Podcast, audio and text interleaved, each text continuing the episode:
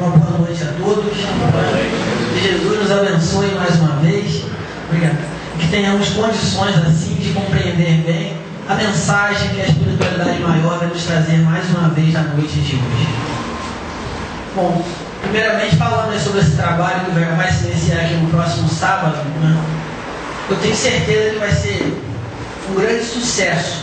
Eu conheço a fundo a maioria das pessoas nesse trabalho Sei que existem alguns pontos de luz aí à frente desse trabalho, né, Bebel? Temos pontos de luz à frente dessa obra e vai ser incrível. A vocês que vão estar trabalhando né, diretamente com esses jovens, não tenham medo. As dificuldades existem, as dificuldades acontecem. Em quatro anos que eu também trabalho nessa área, já tive dificuldades, já tive problemas, Críticas vão acontecer, porque a gente não consegue agradar todas as pessoas, mas pensem que Jesus nunca nos desampara.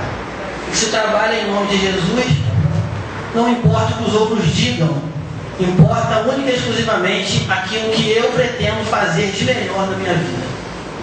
Então é necessário que a gente tenha calma, tenha tranquilidade, porque as coisas vão acontecer da melhor maneira. Nada é por acaso. Nada acontece por acaso na nossa vida e sabemos que tudo é da permissão de Deus. E aí, já falando do tema dessa noite, né, propriamente dito, a hora do chamado. Esse tema, ele é um tema que nos remete primeiramente a um texto que está no livro Boa Nova, psicografia de Chico Xavier, do Espírito Humberto de Campos, que fala sobre os 500 da Galileia. E conta-se então que logo assim que Jesus, logo após o desencarne de Jesus, Algumas de suas aparições aconteceram ali em Jerusalém. E algumas pessoas ainda se reuniam nos campos para orar, para lembrar das passagens de Jesus, para lembrar com carinho, né? aquela lembrança boa, aquela saudade boa que nós devemos ter dos nossos entes mais queridos, como parte da espiritualidade. Eles se reuniam então para orar e para lembrar de Jesus, compartilhar as histórias, as vivências que cada um tiveram com Jesus né, ao longo da sua caminhada. E conta-se então que numa bela tarde eles estavam reunidos nesse local e de repente no alto do monte aparece novamente a imagem do Mestre Jesus. E ali o Mestre Jesus aparece para eles. O texto conta que Jesus tinha em seu rosto o mesmo sorriso meigo, o olhar sereno que ele tinha enquanto da sua obra, da sua passagem sobre a, sobre a terra, pregando ali o Evangelho. Jesus, então, com aquele olhar calmo e sereno, aquele sorriso no rosto, mas o seu corpo irradiava muita luz e uma energia muito grande fluía ali através do corpo de Jesus, de modo que as pessoas que ali estavam não conseguiam parar de chorar, se emocionavam muito com a visão do Mestre Jesus. Jesus fica um tempo ali, conta no texto que ele não fala nada, pelo menos não fisicamente, mas que ele conversa com aquelas pessoas através do pensamento. E que cada um no seu mundo íntimo conseguia ouvir as palavras de Jesus. E ali Jesus ia passando a sua mensagem, dizendo que primeiramente ele havia enviado os seus doze discípulos, como ele diz lá no Evangelho, como cordeiros no meio de lobos, para espalhar a mensagem dele. E que naquele momento ele também enviava aquelas pessoas que ali estavam, assim como havia enviado seus discípulos, ele também enviava aquelas pessoas para que fossem também cordeiros no meio de lobos, espalhando a mensagem de amor de Deus, ajudando o reino de Deus na terra. E o final do texto diz que aquelas pessoas que ali estavam, através das suas mais diversas vivências, naquele momento eles não tinham noção disso, eles foram reencarnando como trabalhadores da seara de Jesus. Um nos campos religiosos, outro no campo das artes, outro no campo das ciências, mas se tornaram grandes expoentes da história através do seu trabalho no bem, trabalhando para contribuir com bem para a humanidade. Eram lá aqueles 500 da Galileia. E hoje eu posso dizer para vocês que o Mestre Jesus também nos convoca. Ele também nos chama para o trabalho no bem. Ele também pede que nós possamos dar a nossa parcela de contribuição que cada um de nós possa dar um pouco mais de si para a conclusão dessa obra. Que cada um de nós possa doar um pouco mais do seu tempo. Que a gente possa, ao invés de ficar só pensando naquilo que é melhor para nós, começar a pensar no que é melhor para os outros também. O que é melhor para aquela pessoa que convive comigo, da minha família, que mora na mesma casa que eu. Quantas vezes, né? A gente abdica, a gente tenta tirar o direito do outro e proveito próprio. Em quantas oportunidades nós deixamos de pensar na necessidade das pessoas que estão conosco no nosso dia a dia, porque achamos que o nosso interesse é mais importante. Porque achamos que a minha necessidade, a minha vontade naquele, naquele momento tem que sobrepujar a vontade do outro. Então esse exercício de fazer o bem, esse exercício de trabalhar no amor, é algo que começa com as pessoas que estão do nosso lado, no meu dia a dia, com as pessoas mais próximas a mim. A gente já estudou no treino espírita, né? Que Deus é tão misericordioso que Ele coloca ao meu lado as pessoas com quem eu tenho mais débitos a resgatar. Aquelas pessoas que eu preciso mais recuperar e estreitar laços de afinidade e de amor. Porque, logicamente, se eu tivesse que resgatar o débito com alguém que está lá no Japão, seria muito mais complicado. Aqui no Brasil e o pessoal lá no Japão. Então Deus coloca essa pessoa do meu lado ali, na sua infinita misericórdia, ela vai conviver comigo. Para que no dia a dia a gente aprenda a se respeitar, aprenda a se amar, aprenda a querer bem um ao outro quando eu falo aprendizado, porque o amor é isso, gente, é aprendizado. É convivência no dia a dia. O amor é isso. É você conviver com aquela pessoa e aí você vai aprendendo a gostar das qualidades que ela tem, aprendendo a amar as qualidades e aprendendo a respeitar os defeitos. Porque vai ter que entender, passar a entender o seguinte, aquela pessoa tem defeitos, eu também tenho. Então se eu quero conviver bem com alguém, eu preciso respeitar os defeitos do outro para que eu possa ter os meus defeitos também respeitados, as minhas dificuldades. E assim, todos vão crescendo juntos dentro daquele ambiente. Todos vão aprendendo juntos e crescendo juntos. E assim criando um núcleo de amor. Uma atmosfera de paz na nossa vida. E a partir do momento em que eu consigo, dentro do meu foro íntimo, transformar e criar essa atmosfera de paz, eu também conseguirei espalhar essa paz para as outras pessoas ao meu redor. Eu vou poder estar apto a começar a transmitir essa paz para outras pessoas que não convivem tanto assim comigo. Mas primeiramente é necessário esse aprendizado, essa convivência. Nós ainda não temos a condição de amar incondicionalmente a todas as criaturas. Teremos um dia. Nosso caminho é esse. O nosso destino é esse.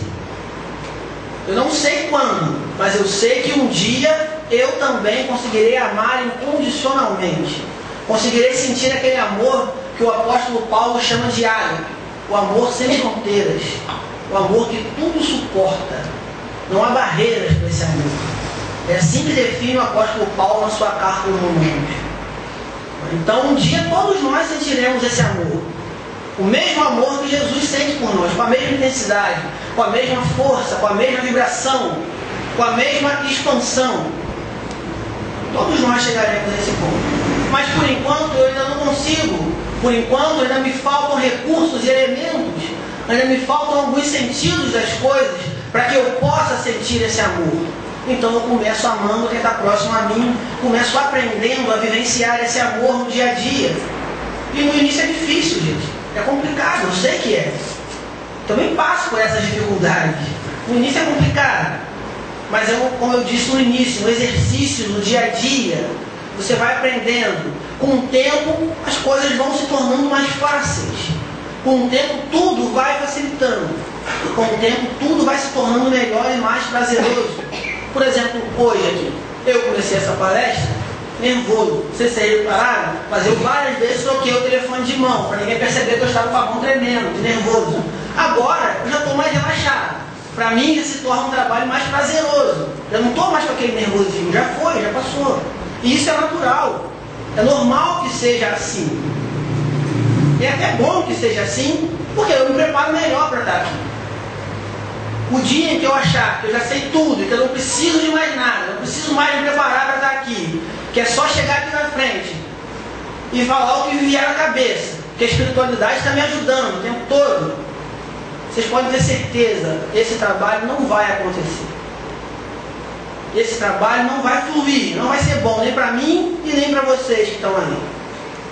Tem uma história de Edivaldo interessante, que ele conta que ele deu a primeira palestra dele e foi uma palestra maravilhosa, porque ele simplesmente estava em transe mediúnico e Joana de Anjos falou. Ele não fez nada, ele se deixou, Joana de Anjos falar.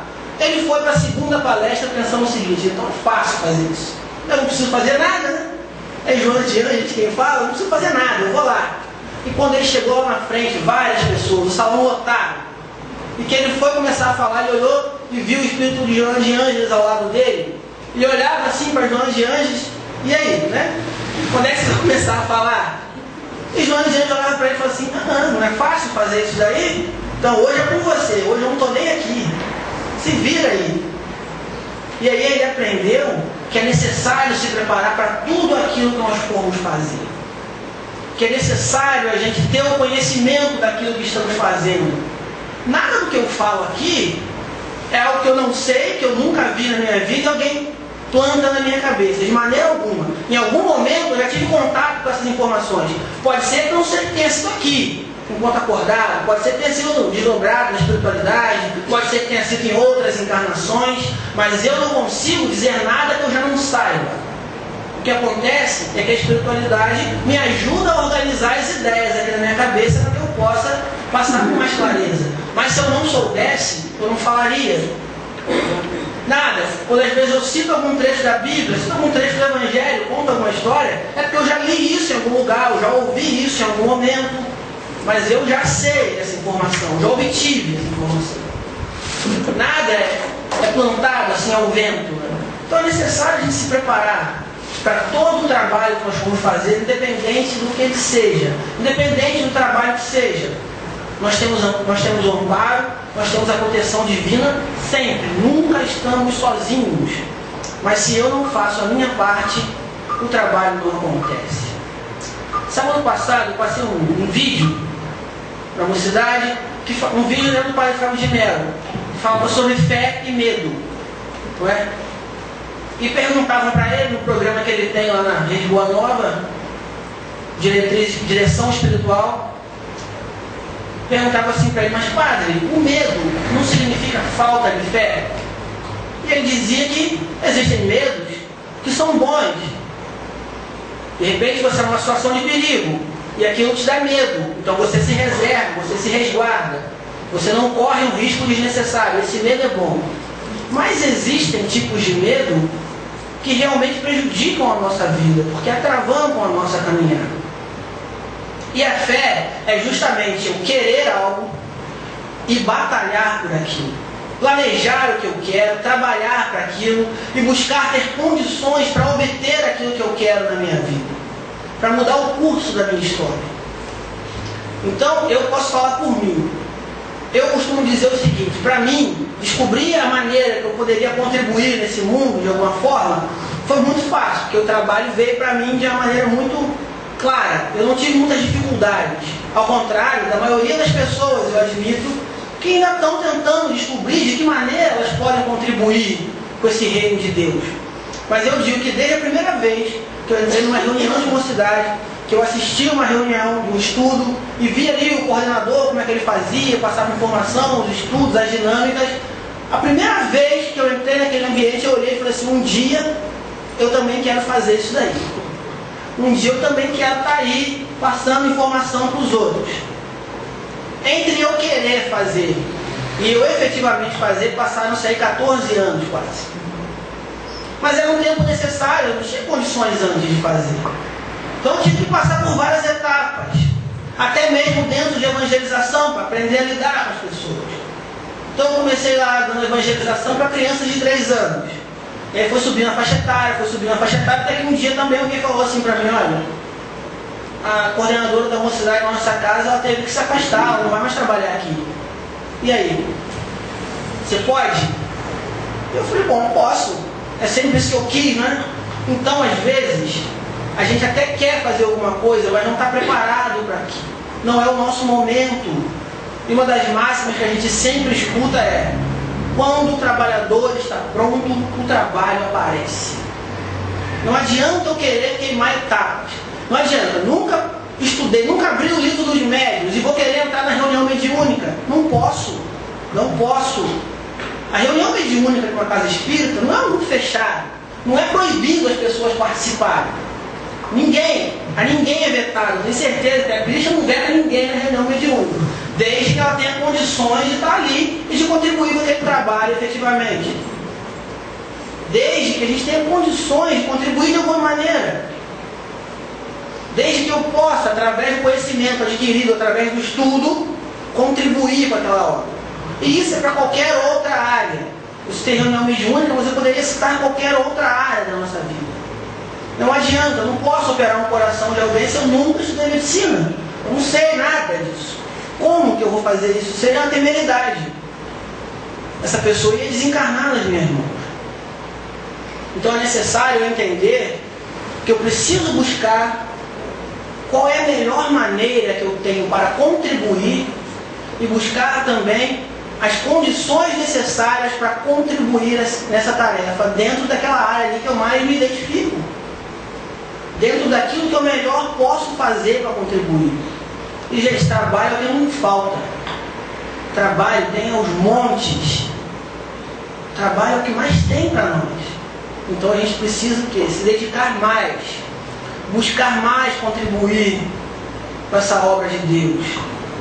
Aprender que nós passamos por várias etapas da nossa vida, várias etapas de evolução, que hoje eu sou muito melhor do que eu fui ontem. Hoje nós somos muito melhores do que éramos algumas encarnações atrás. Porque nós já aprendemos muito, já caminhamos muito. Nossa caminhada ainda é muito longa. Muito ainda teremos que caminhar, que aprender. Isso é certo. Mas com o que nós sabemos hoje, todos nós já temos condições de contribuir de alguma maneira.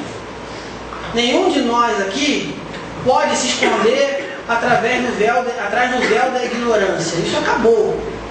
Isso não serve mais para nós. Porque todos nós aqui já temos o conhecimento necessário para contribuir de alguma maneira. Pode não ser da mesma maneira que eu. E é bom que não seja. Porque se todo mundo quisesse trabalhar com mocidade da palestra, as outras áreas vão ficar totalmente abandonadas. Se todo mundo quisesse para reunião mediúnica, não ia ter mais ninguém para fazer mais nada. Então é bom que cada um de nós tenha talentos diferentes, tenha capacidades diferentes, tenha conhecimento em áreas diferentes. Então, enquanto eu tenho conhecimento maior em determinada área, outro tem outra área que eu não tenho tanto conhecimento assim, e ele contribui lá eu contribuo aqui. E assim nós vamos trabalhando cada vez mais em conjunto para que essa tarefa se torne cada vez melhor, cada vez melhor e maior para que esse reino de Deus que todos nós buscamos instalar aqui nesse mundo possa efetivamente ser instalado. Para que nós possamos contribuir fazendo diferença positiva na nossa vida e na vida de outras pessoas. Porque quando eu contribuo no bem, eu muito mais recebo bem do que dou. Essa é a verdade. E isso é involuntário. Isso é involuntário. Quando eu contribuo no bem, eu estou recebendo muita energia positiva também. Eu estou recebendo muito amor também. Recebo alguns dissabores em troca, é lógico, é natural, é normal na nossa vida. Não existe ninguém que nunca tenha passado por algum tipo de aflição, por algum tipo de aborrecimento em algum momento. Todos nós já passamos. É natural que assim seja. Nesse estágio evolutivo que nós nos encontramos, isso é necessário para a nossa educação, para a nossa transformação, para o nosso melhoramento. Mas é principalmente muito mais importante eu pensar em praticar o bem no bem que eu pratico do que no mal que eu recebo. Porque se eu for me focar naquilo, nas críticas que eu vou receber, nos olhares atravessados que muitas vezes acontecem, e a gente sabe que acontece, não é? nas falas maliciosas que temos muitas vezes de escutar. Nós sabemos disso tudo, mas se eu for me focar nisso, eu não faço nada. E olha, gente, é certo que as pessoas falam, né? elas simplesmente falam. Se elas têm algo de bom para dizer, elas falam. Se elas não têm nada de bom para dizer, elas também falam. O ser humano tem uma necessidade de falar muito grande. E muitas vezes fala besteira. Isso acontece também. Então é necessário me focar naquilo que eu estou fazendo. É eu pensar comigo, o que eu estou fazendo é o melhor? Eu estou me esforçando ao máximo para fazer o melhor que eu posso? Eu estou buscando contribuir da melhor maneira que eu posso nesse momento, que a minha capacidade agora me permite? Eu estou. Então deixa o outro falar. Se eu fizer perceber que eu posso dar mais, então de repente vale até a pena ouvir algumas dessas críticas para melhorar. Porque elas vão me ajudar a melhorar, vão me ajudar a ser uma pessoa melhor, a fazer melhor aquilo que eu preciso fazer. Então é necessário a gente também aprender a ouvir críticas, porque nós as ouviremos. Não tem jeito. Não tem jeito. A nossa vida é assim. Nós também criticamos tanta gente. E muitas vezes criticamos sem o menor embasamento de nada. Criticamos porque é bom criticar. Então é necessário a gente aprender a conviver com essas coisas. É necessário então também começar a pensar o seguinte, né? se eu não quero que façam comigo, eu também não tenho que fazer com o outro. Se me magoa quando alguém fala mal de mim, então é necessário que eu também pare de falar mal dos outros. Ah, mas se eu parar de falar mal dos outros, vão parar de falar mal de mim? Provavelmente não. Mas eu pelo menos vou ficar em paz com a minha consciência. Eu pelo menos vou ter tranquilidade na minha vida, que é o que mais importa para nós ter paz na nossa consciência. É poder, quando chegar à noite, deitar lá no travesseiro e dormir tranquilo, sem preocupações. E isso já é muito difícil, né? Nossa vida é muito atribulada, eu sei que é. Minha também é, de vocês também é. A gente enfrenta diversas situações durante o nosso dia a dia, situações que às vezes nos desequilibram, que nos, que nos entristecem, desculpe, que nos aborrecem, que muitas vezes dá vontade até de desistir de algumas coisas, porque é tanto aborrecimento que a gente fica pensando assim, não vale a pena continuar com isso aqui. Mas no fundo, gente, se o trabalho for um trabalho no amor, for um trabalho que vai ajudar outras pessoas, sempre vale a pena continuar. Sempre vale a pena passar por cima desses pequenos aborrecimentos e continuar. Certa vez eu fiz uma, falando sobre isso, né? eu fiz uma Imaginando, cara, nós fizemos um estudo na mocidade na praia, fomos para a praia à noite. Eu queria falar sobre Jesus. E aí levei eles para a praia à noite. O estudo foi na praia. Eu peguei um grão de areia da praia, botei na palma da mão, me afastei deles um pouco, botei assim na mão e falei assim, vocês conseguem ver aqui? Esse grão de areia aqui que está na palma da minha mão? E logicamente, pela distância que eu estava, nenhum deles conseguiu. Eu me afastei deles e eu falei assim, pois então, esse grão de areia aqui é o tamanho dos nossos problemas ante o amor de Deus na nossa vida. Ante aquilo que de bom Deus pode fazer para cada um de nós, se nós simplesmente confiarmos nele, entregarmos a nossa vida nas mãos de Deus e buscarmos na nossa vida fazermos algo diferente, modificando o rumo da nossa história. Modificando o rumo da nossa existência buscando sermos cada dia melhores, buscando sermos maiores do que os nossos problemas.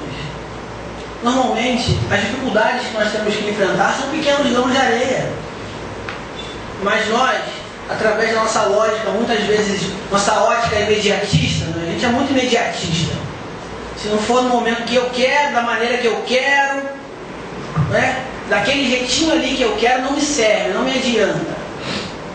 É como aquela história né, de um homem que estava passando por um problema enchente, estava enchendo tudo, e ele teve que subir no telhado da casa dele, e lá no telhado ele começou a pedir a Deus ajuda, pedir socorro a Deus, porque ele precisava, queria ser salvo, e aí de repente apareceu um helicóptero no corpo de bombeiros. E aí o bombeiro falou com ele, sobe aqui, sobe aqui porque a gente veio aqui para te ajudar, a gente veio aqui para te salvar. E ele falou assim: Não, pode ir, porque Deus está vindo aí para me ajudar. Deus já mandou um anjo aqui para me tirar daqui. E o helicóptero insistiu e ele não quis e eles foram embora. Daqui a pouco apareceu uma lancha. Apareceu um cara com uma lancha, um barco. Sobe, pula aqui. E ele: Não, não vou, porque se eu for no seu barco, é falta de fé em Deus. E Deus vai mandar um anjo aqui para me salvar. Aconteceu que não apareceu anjo algum e ele acabou morrendo. a casa dele acabou desabando por conta da força da água, ele foi levado pela enxurrada e acabou desencarnando. E quando chegou no plano espiritual, ele foi cobrar, mas como assim? Eu pedi a Deus para que Deus me ajudasse, Deus não me ajudou. E a resposta que ele recebeu foi: Como assim Deus não te ajudou?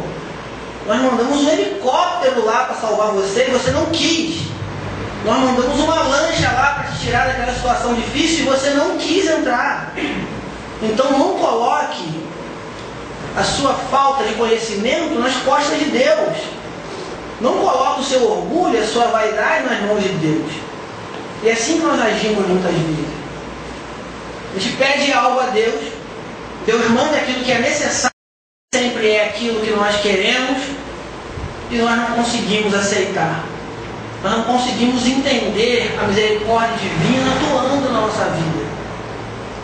Nesse vídeo que eu falei do Pai de Fábio de Melo para vocês, ele também dava um exemplo bem interessante. Que às vezes a gente tem fé, a gente quer, tem um objetivo, a gente trabalha para aquilo, busca, mas aquele objetivo ele não acontece. Por mais que eu me esforce, por mais que eu trabalhe, eu não consigo aquilo que eu estou buscando.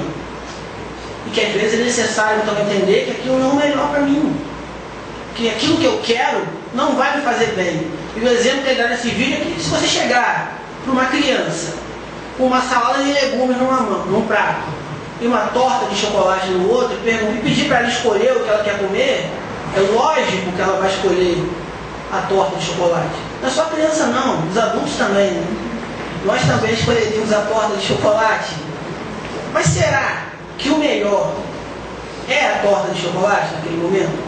Será que para aquela criança ou para nós o melhor é a torta de chocolate? É o mais saudável? É o que vai nos fazer melhor? É lógico que não. Muito mais saudável é a salada de legumes. Então, às vezes, a gente pede torta de chocolate para Deus e recebe salada de legumes.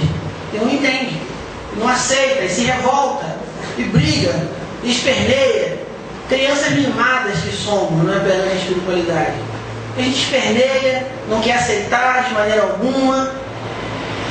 A gente acha que Deus nos abandonou, começa a dizer que Jesus não existe, é uma fraude, não é que Deus nos abandonou, que a gente está sozinho no mundo, não está entendendo que naquele momento aquilo que veio para a nossa vida é justamente aquilo que vai nos salvar de uma dificuldade muito maior. Naquele momento, o que Deus mandou para nós é o necessário para que eu aprenda. E depois que eu adquirir condições, depois que eu aprender, que eu evoluir, que eu conseguir me sentir mais seguro de mim e capaz de suportar determinadas responsabilidades, aí sim eu vou ter aquilo que eu pedi, se for melhor para mim. Aí sim eu vou ter aquilo para minha vida. Eu costumo dizer que a gente tem que tomar muito cuidado com o que nós pedimos nas nossas orações. Às vezes a gente pede aquilo que não é capaz de suportar ainda. Então, às vezes a gente ora para Deus, né? vê o filme do Chico Xavier. Esse exemplo é ótimo. A gente vê o filme do Chico Xavier, aquele ser de luz, né? aquele ser iluminado, que a espiritualidade diz que foi recebido por Jesus quando desencarnou. Chegou no plano espiritual e era o Mestre Jesus, desceu das esferas mais altas para encontrar com ele, para recebê-lo no plano espiritual. Maravilha, né? Quem de nós aqui não gostaria de, ao desencarnar, ter a condição de ser recebido por Jesus? E aí a gente pede isso, né? Pede a Deus para ser bom que nem Chico Xavier, paciente que nem Chico Xavier. Nossa, eu queria ser assim tão evoluído iluminado que nem Chico Xavier. Será? Será que eu realmente queria? Será? Analisem a vida de Chico Xavier. Como é que foi a vida dele? Será que nós estamos preparados para suportar essa carga de responsabilidade? Será? Eu vi o filme outro dia. E eu fiquei pensando assim, ah meu Deus, se eu estou na minha casa e tem um grupo de mulheres cantando e rezando em frente à minha casa, achando que eu, tô, que eu tenho um pacto um demônio, ah, eu não sei se eu peço licença para entrar não, eu chamo a polícia. No o mínimo que eu faço é chamar a polícia. Será que eu vou ter a paciência de Chico Xavier? Será? Se chegar um Emmanuel da vida assim para a gente falar assim, olha, você está aceitando essa obra, eu estou. Olha, você vai ser perseguido, você vai ser incompreendido, você vai ser odiado, as pessoas não vão te aceitar, mas, e no fim ainda falam, mas você vai receber um pouquinho de amor. Será que a gente daria a resposta que Chico Xavier deu para Emmanuel? Dor e incompreensão foi tudo que eu recebi a minha vida toda. Então eu acho que um pouquinho de amor não vai me fazer mal. Olha isso, gente. Então será que nós temos essa condição, essa capacidade? Será que nós podemos fazer isso? É uma autoavaliação que nós temos que fazer. Até para pedir, a gente tem que saber o que, que vai pedir. E na hora de receber, saber também receber. Não só coisas ruins, coisas boas também. Às vezes a bênção vem para a nossa vida e nós não sabemos receber essa bênção. Não tratamos bem os presentes que Deus nos dá. Até para receber bênçãos, eu tenho que estar preparado para receber essas bênçãos. Eu tenho que saber receber o que de bom vem para a minha vida. Muitas vezes, a gente está ali, pede uma bênção para Deus, recebe essa bênção, mas não lida bem com aquilo. Acaba se tornando uma pessoa um pouco mais soberba, um pouco mais orgulhosa. Principalmente se for algo na área financeira, na área profissional. Está precisando, pede, recebe, e ao invés de tratar bem aquilo que recebeu, não. A gente dá um destino errado para aquilo que veio para a nossa vida. A gente não consegue lidar bem com aquilo. E aí perde, né? Perde porque a espiritualidade também é tão misericordiosa que quando vê que a gente vai meter os pés pelas mãos, mais ainda, eles acabam retirando de nós algumas coisas, que é para a gente poder se encrencar menos, deixar menos débil para a encarnação. É necessário então nós sabermos receber coisas boas, dar coisas boas, receber coisas boas e assim criar um ciclo de amor constante na nossa vida. Criar um ciclo de bênçãos na nossa vida. Quando eu dou bênçãos, eu recebo bênçãos também. Eles falam que as bênçãos vêm de Deus, mas através de instrumentos. Então eu preciso me preparar para ser um bom instrumento da obra de Deus. Deus, que é o ser supremo, que tudo criou, ele distribui o seu amor a todos nós, mas através de nós mesmos.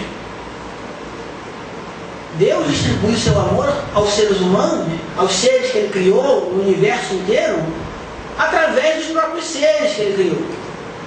Ele não atua diretamente, ele usa intermediários. Por quê? Deus não pode? Pode, pode, ele pode tudo, é onipotente. Mas aí qual o nosso mérito?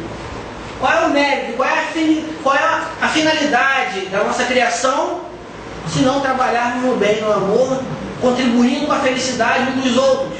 Para que, que eu estou aqui se não for para isso? O que, é que eu estou fazendo aqui se não for para isso? Então é necessário também me preparar para ser um bom instrumento da obra de Deus. Todos os grandes vultos da história que nós conhecemos que se tornaram instrumentos da obra de Deus, se prepararam para isso. Não foram pessoas pegas ao acaso. Não foram pessoas pegas ao relento. Não, foram pessoas que se prepararam para aquilo. O trabalho apareceu para eles quando eles estavam prontos para desempenhar aquela obra. Quando eles, quando eles estavam ali dispostos a desempenhar aquela obra. O próprio Paulo de Tarso, enquanto Saulo, e a gente pode pensar, nossa, mas Saulo era terrível. Saulo foi um homem que perseguiu os cristãos, que prendeu, que matou, que escravizou, que subjugou, que humilhou e fez barbaridades com os cristãos. Realmente ele fez. Mas alguém consegue conceber alguém com uma fé em Deus maior que a de Saulo? Tudo o que ele fazia era em defesa de um Deus que ele ainda acreditava. Deus de Abraão, de Isaac, de Jacó, de Moisés, um Deus que punia, um Deus que era vingativo, um Deus que mandava matar aqueles que adoravam bezerros de ouro, como está no Velho Testamento. Então não existia homem com uma fibra moral, uma firmeza maior do que a de Saulo. E também não existia homem no seu tempo com intelecto mais superior do que o dele naquela época. Então era um homem preparado. E quando? Analisem bem essa cena. Saulo às portas de Damasco. E ele vê aquele clarão no deserto. Ele cai por terra. E de repente ele não sabe o que está acontecendo, mas ele vê que há um ser ali. Um ser que ele nunca tinha visto. Ele não sabia quem era. Mas ele já entendia que aquele ser era um ser especial. Era um ser diferente. Principalmente que era um ser superior a ele. Pense num homem orgulhoso como Saulo. Quando aquele ser pergunta para ele assim, Saulo, Saulo, por que me persegues? E Saulo já começa a sua transformação na primeira resposta. Quem és tu, Senhor? Saulo era um homem extremamente orgulhoso. Admitir para ele que um ser que ele nunca tinha visto, que nunca tinha conversado com ele, pelo menos não conscientemente, um ser que ele não sabia quem era naquele momento, era superior a ele, era muito difícil. Ele achava Gamaliel superior a ele. E assim mesmo já estava achando que Gamaliel, com a idade, estava ficando caduco. Já tinha que se aposentar mesmo. E Gamaliel tinha sido o professor dele a vida inteira, o tutor dele a vida toda dele. Havia ensinado a ele tudo o que ele sabia sobre a religião, sobre as leis do povo judeu. Mas Saulo, naquele momento, admite que é um ser superior a ele ali. Quem és tu, Senhor? E aí a resposta veio: Eu sou Jesus, a quem tu persegues. E aí, novamente, Saulo responde essa pergunta com uma outra pergunta. E é a pergunta que modifica a sua vida, que transforma ele no homem maravilhoso que foi Paulo, pregando a palavra de Deus pelos confins do mundo. Senhor, o que queres que eu faça? Essa foi a resposta de Saulo de Tarso. Naquele momento ele entregou suas mãos a Jesus. Sua vida nas mãos de Jesus. Naquele momento ele entregou todo o seu amor, toda a sua fé, tudo aquilo que ele podia fazer de melhor nas mãos de Jesus. E quando Jesus aparece em Damasco para Ananias, pedindo que ele fosse ter com Saulo, Ananias fala para ele, mas Senhor, esse homem veio aqui para nos prender, veio aqui para me perseguir, para me levar preso.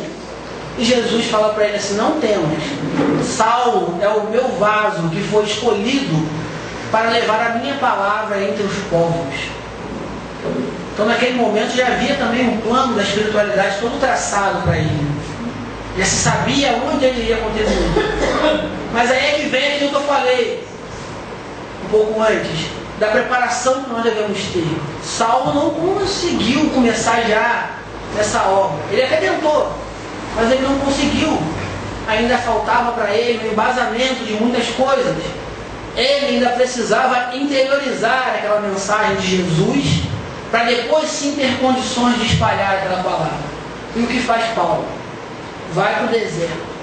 E lá ele passa uma longa temporada no deserto, trabalhando praticamente isolado do mundo, trabalhando como tecelão, desenvolvendo a sua humildade, porque ele não estava acostumado a trabalhar para viver, tinha tudo muito fácil, era uma família muito rica, e estudando o evangelho que ele havia recebido de Gamaliel, para que ali ele desenvolvesse um verdadeiro amor por Jesus. E a partir disso, sim, ele pôde concluir bem a sua obra. A partir disso, sim, ele se tornou o Paulo que todos nós conhecemos. E que todos nós admiramos e amamos pelas mensagens que deixou, pelo trabalho que fez. Outro vulto que nós podemos citar, uma freira que vivia na Índia e ela passou a sua vida, desde quando se ordenou, dentro de um convento. Foram vários anos dentro de um convento, afastada do mundo. Mas um dia ela pede para fazer um retiro espiritual fora do convento. O convento onde ela morava era uma área muito grande e muito bonita. Tinha uma floresta muito bonita. E lá eles não tinham necessidade de nada, pelo menos não materialmente falando. Mas ela pediu e foi concedido a ela que saísse dali e ela pegou um trem para ir até o local onde era o convento. O trem estava tão cheio, mas tão cheio, que quando chegou no destino final e as pessoas desceram do trem, uma pessoa caiu morta, porque ela desencarnou durante a viagem, mas não tinha espaço para o corpo cair. E ninguém percebeu o que havia acontecido. E ela foi para esse retiro, voltou, e quando voltou, ela voltou profundamente impressionada ela voltou admirada com tudo aquilo que ela tinha visto. E muito triste também, com toda aquela pobreza que ela tinha visto, ela não conhecia aquilo naquele lugar. Ela nunca havia andado por aquele lugar, por aquela região. E quando ela chegou no convento, ela olhou tinha uma imagem de Jesus crucificado. Uma imagem de Jesus crucificado e embaixo, aos pés da cruz, havia uma inscrição. Tenho sede. E ela ficou profundamente consternada com aquilo. Aquela simples frase tocou o seu coração no mais fundo, porque ela começou a meditar, ele tem sede. Há quase dois mil anos ele tem sede. E o que temos feito nós para aplacar essa sede de Jesus? O que eu tenho feito para aplacar a sede de amor de Jesus? Qual é a contribuição que eu tenho dado?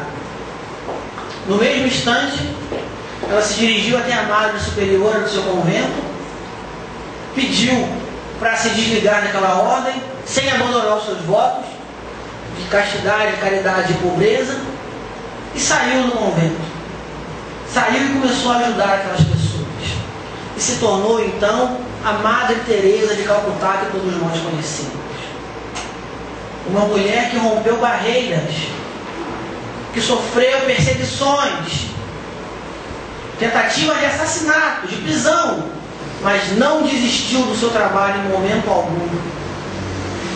Mas não desistiu de ajudar aquelas pessoas a aplacarem um pouco a sua vida. Um espírito de tal grandeza que quando foi receber o prêmio Nobel da Paz, eles dão um banquete gigantesco para os indicados né, do prêmio Nobel, uma noite antes da premiação. E quando ela se sentou à mesa com os outros indicados das outras diversas áreas, ela começou a chorar copiosamente ali naquela mesa. E ela não sabia, ela começou a chorar e as pessoas não sabiam o que estava acontecendo. E aí perguntaram para ela assim, mas Mário, o que está acontecendo? Por que a senhora está assim? E ela falou, porque eu estou vendo aqui tanta comida, e tudo isso aqui que tem aqui, que nós nem vamos conseguir comer isso hoje, e que amanhã provavelmente vai ser jogado fora, com tudo isso aqui eu conseguiria alimentar por pelo menos um mês os meus pobres de Calcutá. Imagino que ninguém conseguiu mais jantar naquela noite, não é? E depois se instituiu que todos os anos agora, a época da premiação, a instituição que cuida do prêmio Nobel manda mantimentos para as instituições que foram permanecem até hoje na Índia, que foram abertas por Madre Teresa de Calcutá. Então são pessoas que fizeram uma diferença positiva na sua vida e na vida de outras pessoas, quando estavam prontas para fazer, quando tiveram a capacidade necessária de contribuir da melhor maneira para aquilo, quando puderam espalhar o amor de Jesus. É lógico que nenhum de nós aqui precisa, para contribuir da melhor maneira, fazer um trabalho tão grandioso quanto uma dessas pessoas. E tantas outras que poderia citar aqui, não é Martin Luther King, que em momento algum pensou que a, a mensagem dele ia alcançar tantas pessoas. Ele começou pregando numa igreja para 100 pessoas numa cidadezinha do interior dos Estados Unidos, ao sul dos Estados Unidos. Ele não imaginou que, daqui algum, que depois de um tempo ele estaria fazendo uma marcha sobre Washington com mais de um milhão de pessoas e que ele ia proferir aquele discurso que ficou conhecido por todo o mundo e até hoje em dia é aclamado como o maior discurso da história. Eu tenho um sonho, não é? Que um dia meus filhos negros e os brancos possam brincar juntos no sul do Alabama. Que nas montanhas do norte as pessoas venham e se reúnam no centro desse grande país e que todos nós consigamos uma grande, uma grande corrente de amor. Esse é um pedaço de discurso que é até hoje aclamado como o maior discurso da história. Ele não imaginou que ele ia conseguir fazer isso. Ele simplesmente fez o que ele achava que era certo. Então todos nós aqui temos condições de começar a fazer aquilo que achamos que é certo. Todos nós aqui podemos começar a contribuir de alguma maneira. E com o tempo isso vai se espalhando. Vai cada vez mais criando uma grande corrente do bem. Quem, já viu, quem nunca viu esse filme, existe um filme com esse nome, Corrente do Bem. Assistam, é um filme maravilhoso. Vocês vão gostar. E assim a gente vai criando essa atmosfera de amor. E assim a gente vai efetivamente trazendo para a nossa vida aquele amor também que Paulo cita na sua primeira carta aos Coríntios, no capítulo 13, quando ele fala, ainda que eu falasse a língua dos homens e dos anjos, se não tiver amor, sou como um bronze que soa ou símbolo que retine. Ainda que eu doasse toda a minha fortuna no sustento dos pobres, Se não tiver amor, isso de nada me serviria. Ainda que eu entregasse meu corpo para ser queimado, sem amor de nada me valeria. Que eu, ainda que eu tivesse o dom de todas as ciências, o dom das línguas, o dom da profecia, sem amor isso de nada me serviria. E aí ele vai discorrendo uma série de características do amor, falando que é paciente, que não é invejoso, que não sente o mal, que não se enraivece, que não se regozija com a injustiça, mas se rejubila com a verdade, dizendo que o amor nunca falha, porque havendo o dom das línguas ele cessará, havendo o dom da profecia ele findará, havendo o dom da ciência ele passará. Mas havendo o amor, ele nunca acabará. E no fim ainda fala para nós que o amor consegue trazer para a nossa vida também o autoconhecimento que nós precisamos ter. Quando eu era menino, pensava como menino, agia como menino, vivia como menino. Hoje eu me tornei homem, deixei as coisas de menino. Agora eu vejo em parte, mas então um dia aquilo que vier, que vier que é perfeito, eu verei como um todo. Hoje eu vejo refletido no espelho, mas então no dia em que vier a verdade, eu conhecerei tão bem quanto sou conhecido. Por ora, subsistem as três: a fé, a esperança e o amor. Eu vos digo que de todas elas, todas elas o maior é o amor. Então, é necessário a gente trazer esse amor para a nossa vida, que Paulo de Tarso discorreu tão bem nesse texto. Que Paulo de Tarso discorreu tão bem em tantos outros textos que outras pessoas discorreram através das suas atitudes também no bem. Muito mais do que belos textos, a gente analisa as nossas atitudes.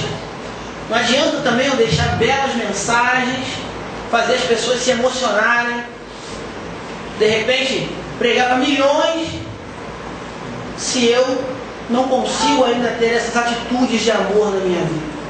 Serão palavras jogadas ao vento. Não adianta de nada eu estar em uma mocidade, faço trabalho, tenho 50 jovens na mocidade, 40, faço evento às vezes, em Rio das Ostras nós fazemos eventos para 100, 120 jovens dentro de Rio das Ostras. Se eu não vivencio no meu dia a dia, ou pelo menos eu não tento já vivenciar no meu dia a dia, tudo aquilo que eu tento passar para eles. Se quando eles me veem andando na rua, eles acabam tendo de mim uma imagem totalmente diferente daquilo que eu tento passar para eles é necessário que eles entendam que eu tenho defeitos, que eu tenho falhas, que eu erro no meu dia a dia, que eu não sou perfeito, que eu não sou Deus, eles não têm que me endeusar. É necessário manter esse limite. Mas é primordial que eu pelo menos tente ser melhor a cada dia. É primordial que a gente pelo menos tente todos os dias fazer diferente do que eu fiz ontem de errado e repetir aquilo que eu fiz de certo. Isso é que é o importante, eu tenho essa consciência. Se eu errei, eu vou tentar corrigir. Eu deveria ter errado? Não, mas eu errei porque eu não sou falho, estou aprendendo. Mas eu vou tentar não errar mais. E aquilo que eu fiz de certo, continuar repetindo para fazer o melhor que eu puder. Bom, então aí nosso tempo já se foi, uma pena. Uma pena. Mais uma vez foi um prazer estar com vocês, muito obrigado. Eu queria agradecer muito a Deus por essa oportunidade, por ter nos criado, nos colocado nesse mundo. Agradecer a Jesus nosso modelo e guia, nosso amigo de todas as horas, pelos exemplos, pelos ensinamentos, pela mensagem que nos deixou, que nos deixa todos os dias. Agradecer a espiritualidade amiga pela inspiração dessa noite. Agradecer a direção da casa, muito obrigado pelo convite, mais uma vez estar aqui dividindo esse momento com vocês. Agradecer a presença de todos vocês, muito obrigado mesmo por estarem aqui. Muito obrigado, vocês foram perfeitos mais uma vez essa noite, muito obrigado pela paciência, né, pela caridade de ninguém ter ido embora. Não vi ninguém dormindo, isso é muito bom. e olha, ao dormirem hoje, se vocês forem fazer o exame de consciência de vocês e analisar os dias de vocês, o dia de vocês, como é que foi, usar aquele método de Santo Agostinho, que está lá no livro dos Espíritos, analisar o que foi feito de bom, o que foi feito de ruim, para se corrigir, para continuar fazendo aquilo que tem que fazer de bom, pensem numa coisa. Se por porventura, se por acaso vocês começarem a perceber que as escolhas no dia de hoje não foram assim tão boas quanto deveriam, pensem no seguinte, pelo menos uma escolha certa nós já fizemos. Nós escolhemos estar aqui essa noite escutando um pouco da palavra de Deus e compartilhando desse banquete espiritual que acontece aqui nesse momento. Pelo menos isso de bom nós fizemos na, na noite de hoje. O nosso dia então não foi em vão, muito pelo contrário, nós ganhamos muito hoje. Pensem que estar aqui foi escolha de cada um de vocês. Ninguém os obrigou a estar aqui. Vocês vieram porque escolheram certo, escolheram bem. Assim como também ninguém me obrigou a estar aqui, ninguém obrigou vocês também a estar aí. Isso eu tenho certeza. Então, muito obrigado. Que Jesus possa abençá-los nos seus projetos no bem, abençá-los no amor. Vai desejar a proteção da espiritualidade por esse novo grupo de mocidade que aqui se inicia. Para que vocês possam voltar para os seus lares, acompanhados na espiritualidade maior, intuindo vocês a fazerem as melhores escolhas para suas vidas. Assim seja, graças a Deus.